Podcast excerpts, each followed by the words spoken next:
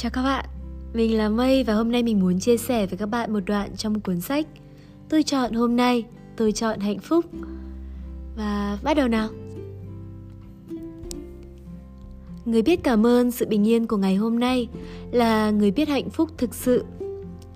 Những tháng ngày vinh quang nhất cũng không thể so sánh được với những ngày tháng bình yên nhất. Được sống đã là điều có giá trị nhất trong cuộc đời khi tưởng tượng hôm nay là ngày cuối cùng của cuộc đời mình, bạn sẽ hiểu ra nhiều điều khác nữa. Cuộc sống của mỗi chúng ta luôn bị bao quanh bởi vô số những ham muốn, dục vọng. Muốn có thật nhiều tiền, muốn mình thật giỏi giang, muốn ăn ngon, muốn đi du lịch nước ngoài. Đương nhiên, những ham muốn ấy cũng là động lực giúp ta mạnh mẽ hơn để vươn lên phía trước. Tuy vậy, chúng ta sẽ đau khổ, bất mãn, phiền não nếu như không thỏa mãn được những điều đó.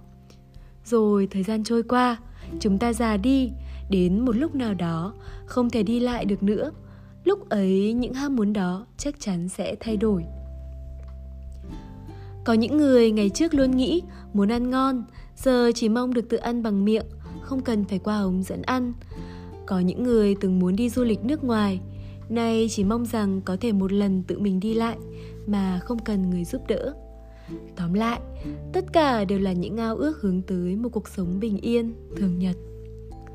Thời điểm những tai họa bất ngờ ập tới như hỏa hoạn, động đất hay bệnh tật, đau ốm là khi ta có ý niệm về ngày cuối của cuộc đời. Con người dù muốn dù không cũng sẽ có ngày phải đi đến một thế giới mà mình không mong đợi. Tới lúc đó, chúng ta thường hồi tưởng về cuộc sống bình yên đã qua. Sau tất cả, chúng ta nhận ra rằng chúng ta đã có rất nhiều và nên thầm cảm ơn những gì chúng ta có.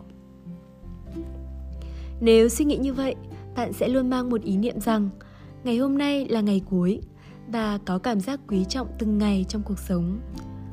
Nhưng đáng tiếc là điều đó lại không đơn giản như vậy. Chúng ta rất khó có một cuộc sống bình thường khi ôm hốc những điều viển vông. Năm 2011, một thảm họa động đất đã xảy ra tại miền đông Nhật Bản mọi cung ứng đều bị đình trệ, cả khu vực bị cắt điện luân phiên. Vào lúc đó, nhiều người mới nhận ra những giá trị của cuộc sống thường ngày. Cho dù đã vài năm trôi qua, nhưng chắc hẳn nhiều người vẫn không thể quên đi những ký ức ấy. Khi cha mẹ chúng ta già yếu, bệnh tật, thời gian chẳng còn bao lâu, chắc hẳn nhiều người con sẽ nhất quyết săn sóc bố mẹ thật chu đáo. Trong số họ sẽ có những người bỏ hẳn công việc qua một bên để chuyên tâm việc chăm sóc cha mẹ Thế nhưng duy trì 10 năm, thậm chí 20 năm như vậy thì sẽ như thế nào? Liệu rằng bạn có thể săn sóc cha mẹ mình toàn tâm toàn lực như trong những ngày đầu?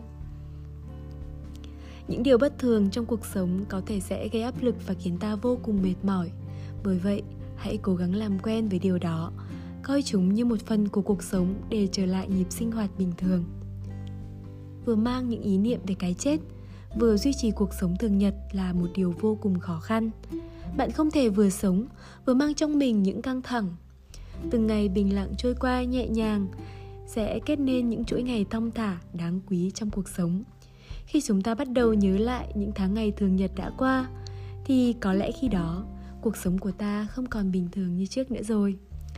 Theo tôi chúng ta cần phải biết tầm quan trọng và cân bằng được những điều bình thường và khác thường để có thể sống một cuộc sống vững vàng, không có gì hối tiếc. Sẽ có đôi lúc, bạn thấy rằng cuộc sống của mình thật tẻ nhạt.